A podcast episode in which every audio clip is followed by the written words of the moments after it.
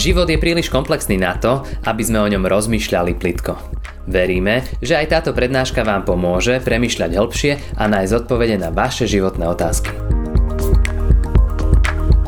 Bratia a sestry, dnešný deň je spojený s udalosťou, ktorú zaznamenal evanjelista Lukáš v druhej kapitole. Ja ju prečítam celú, bude to vlastne aj evanjelium k dnešnému dňu, dvadsiaty druhý až štyridsiaty verš takto. A keď sa minuli dni ich očisťovania, podľa zákona Mojžišovho priniesli ho do Jeruzalema, aby ho predstavili pánovi. Ako je napísané v zákone pánovom, každý mužský plod, ktorý otvára život, nech je zasvetený pánovi, aby priniesli obeť podľa slov zákona pánovho dve hrdličky alebo dve holúbetá. Vtedy žil v Jeruzaleme človek menom Simeon, muž spravodlivý a bohabojný, ktorý očakával útechu Izraela, a Duch Svätý bol v ňom. Tomuto oznámil Duch Svätý, že neuvidí smrť skôr, ako by videl pomazaného pánovho.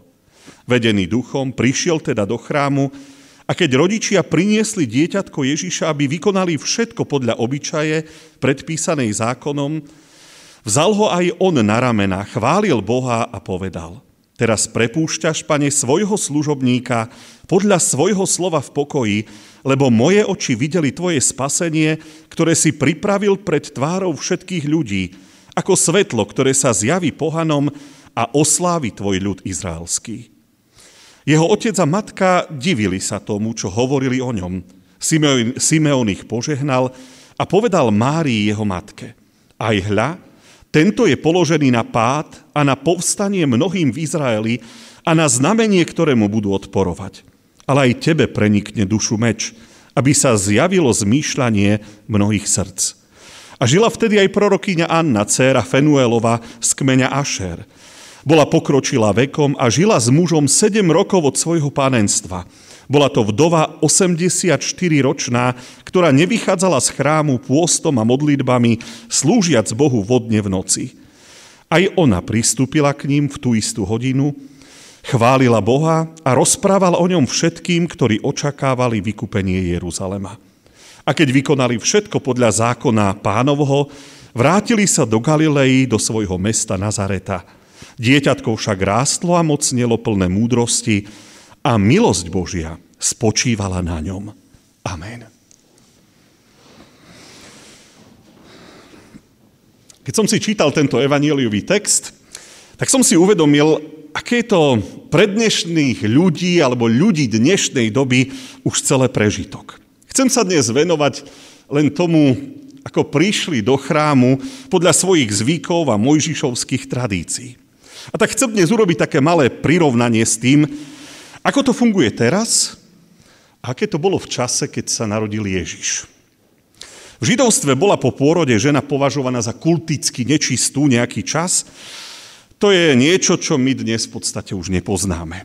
Bolo to kvôli pôrodu, krvi, ktorej bolo pri pôrode veľa. To kulticky nečistá vlastne znamenalo, že žena nemohla vstúpiť ten čas do svätyne, ani do chrámu, nemala mať pomer s mužom, v tom čase sa mala držať odstup od ľudí a s ľuďmi sa nemala stýkať. Či už sa na to pozeráte z nejakej hygienickej stránky, vtedy to bolo podstatne horšie, ako je to dnes. Takže to vtedy malo svoj dôvod. Ale treba vnímať to aj z takej tej zdravotnej stránky, keďže pôrod bol vždy namáhavý a ťažký, potrebovala žena mať určitý čas, aby sa dala do poriadku, nejaký oddych a kľud. A aj to dieťatko potrebovalo nejaký čas, aby si navyklo na rodičov, naučilo sa nejaký režim. To sú prirodzené bežné veci, ktoré už dnes vieme. A tieto praktické veci v podstate riešili prísne Mojžišové predpisy. Aj keď to bolo prikázanie, tak to malo svoje opodstatnenie, že to bolo všetko tak presne naliňajkované a nadirigované. A niektoré z tých príkazov vám prečítam. Napríklad bolo zaujímav- zaujímavosťou, že pri pôrode chlapca platili iné pravidlá ako pri pôrode dievčaťa. Takže, ak žena porodí chlapca, sedem dní bude nečistá, tak dlho bude nečistá ako pri mesačnej nečistote. Na ôsmy deň má byť obrezaná predkoška chlapca, tridsaťtri dní ostane žena doma. Takže keď to napočítate, čiže sedem dní po pôrode, plus jeden deň v ôsmy deň obriezka a k tomu ešte tridsaťtri dní, to keď som napočítal pekne, krásne, robí dohromady štyridsaťjeden dní. A to je, ako to my poznáme, šestonedielka. Hej, to je necelých šesť teda týždňov. Keď porodila dievča, bolo to trošku komplikovanejšie, počúvajte. Dva týždne bude nečistá, ako pri mesačnej chorobe, a šesťdesiatšesť dní zostane doma kvôli svojmu očisteniu od krvi. No, myslím, že nám, Európanom, sa už toto zdalo asi priveľa.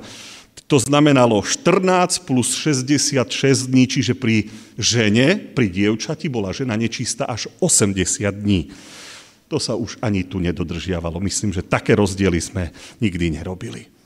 Bol to rozdielný pohľad aj kvôli postaveniu žien, aj vo vtedajšej spoločnosti, čo už my dnes teda nemáme. No a potom všetkom nasledovalo predstavenie v chráme. Či už to bolo pri chlapcovi alebo dievčati, toto už potom bolo rovnaké. Ešte s tým rozdielom, že prvorodený syn, ktorý sa narodil prvý a bol, otváral vlastne život matky, bol vždy zasvetený Bohu. Tak to bolo vlastne aj pri pánovi Ježišovi. Čiže po očistení viedli prvé kroky matky a otca s dieťaťom do chrámu. Bol to prejav vďaky za život. Matka mala podľa Mojžišovho zákona priniesť baránka na spaľovanú obeť a na obeť za hriech. Zákon riešil aj to, keď bola rodina napríklad chudobná. Ak nemala baránka, nemohli si to dovoliť, mali priniesť dve holubetá, jedno na spaľovanú obeť a jedno na obeť za hriech. Keď si vybavíme Máriu a Jozefa, automaticky doniesli dve holubetá, takže finančne na tom neboli dobre. Baránka si dovoliť nemohli. V židovstve teda prvé kroky ženy po narodení dieťaťa niekde von medzi ľudí viedli vždy najprv do chrámu. A tam je tá krásna formulácia, aby ho predstavili pánovi. Prichádzate k Bohu, aby ste mu povedali, tak toto dieťa, ktoré si nám požehnal, je tu, sme zaň vďační. To predstavovanie, no museli asi povedať, ako sa to dieťa volá, hej, pred Bohom. Hej, Bohu predstavovali tú osôbku a ukazovali ju Bohu. Aj keď to bolo podľa Mojžišových zákonov, ja si myslím, že to bolo milé. Že to malo svoju hĺbku, svoju podstatu. Hej, to, je, to boli prvé kroky, kde išli s malým dieťaťom, keď sa vybrali niekde prvý raz von, tak to prvé miesto bol chrám, kde ho predstavili Pánu Bohu. Ako tieto veci vnímajú ľudia dnes? Mnohí, mnohé z týchto Mojžišových príkazov sa preniesli aj do našich nejakých zvykov. Hej, to je ten, tá šestonedielka, aj keď je to už archaizmus a málo ktorá z mamičiek dnes zachováva takéto židovské zvyky a tradície, ale nejakých päťdesiat rokov dozadu, myslím, že to bolo ešte veľmi také prísne a dbalo sa na to. Predsa len hygiena, starostlivosť o dieťa, o matku je dnes na oveľa vyššej úrovni ako v minulosti. Aj to spamätanie sa po, po pôrode je v našich, poviem, moderných podmienkach ľahšie. Ako si už nevidíme dôvod, prečo by sme s malým dieťaťom museli byť priviazaní tak dlhý čas doma, prečo by sme nemohli niekde chodiť. V minulosti sa dieťa bralo na prechádzku až po krste. Hej, to, bola, to bol práve ten, ten zvyk, tá tradícia, ktorú sme prebrali z týchto Mojžišových príkazov. Aj keď my sa na matku po pôrode nepozeráme a nepovažujeme ju za kulticky nečistú. Čiže nie sme Židia a tieto príkazy nie sú pre nás nejako záväzné. Ale sú veci, ktoré ma ozaj pri tých predpisoch zaujali. Prídeš a predstavíš svoje dieťa Bohu. A to urobíš ako prvé. To je prvé miesto, kde svoje dieťa zoberieš. Dnes to funguje inak. S malými deťmi rodičia chodia kdekoľvek. Prechádzky, turistika, baby kluby. Kostol je niekedy až na poslednom mieste, ak vôbec je. A majú na to dobrý argument dnes. Veď to dieťa tomu tam nerozumie, nač by som ho tam bral. Veď to preto dieťa nemá zmysel, nič mu to nedá, nie je to pre neho vôbec príjemné prostredie, takýto kostol, ako je náš. Ale poviem, však ani v Ježišovej dobe ten chrám nebol preto dieťa nijak príjemný. Lebo dôležitejšie bolo niečo predsa iné. Dôležité bolo to, čo si mali tí rodičia uvedomiť, keď to dieťa do toho chrámu prichádzali.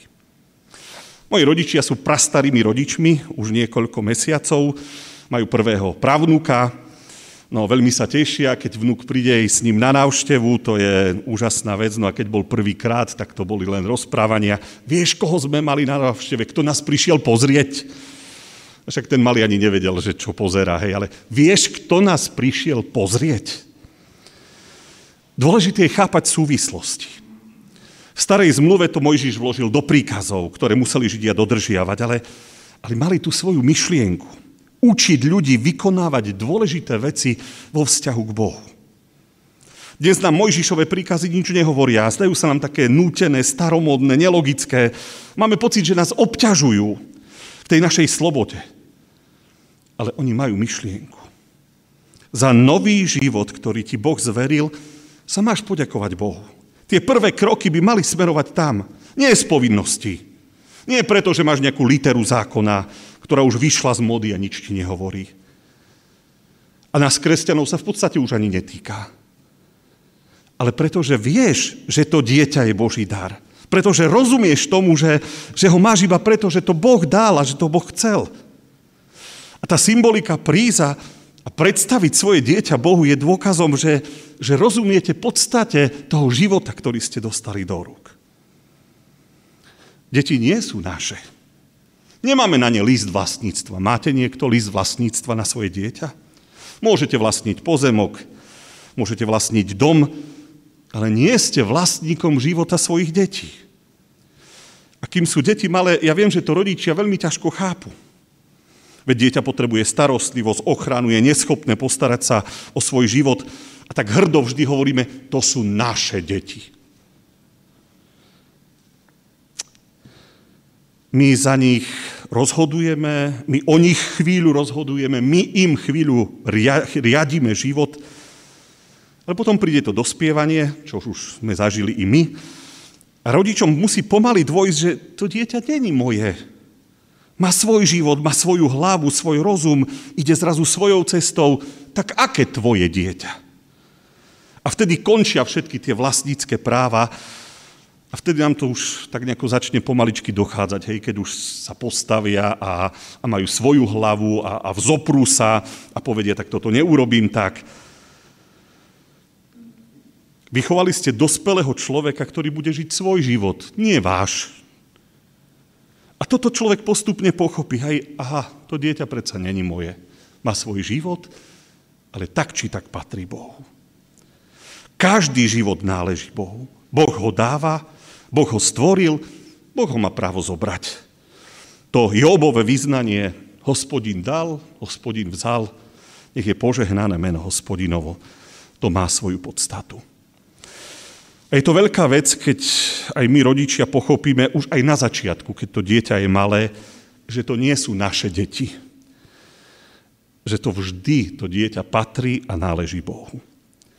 A keď toto viete, tak ich inak vychovávate, máte k ním trošku iný prístup.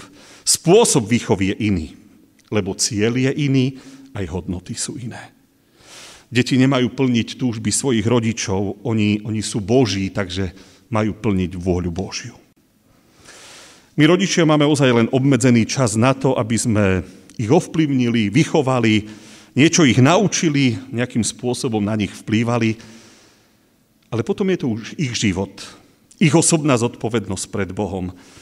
A keď majú rešpekt pred Bohom, tak myslím, že toto nás ako rodičov môže len tešiť.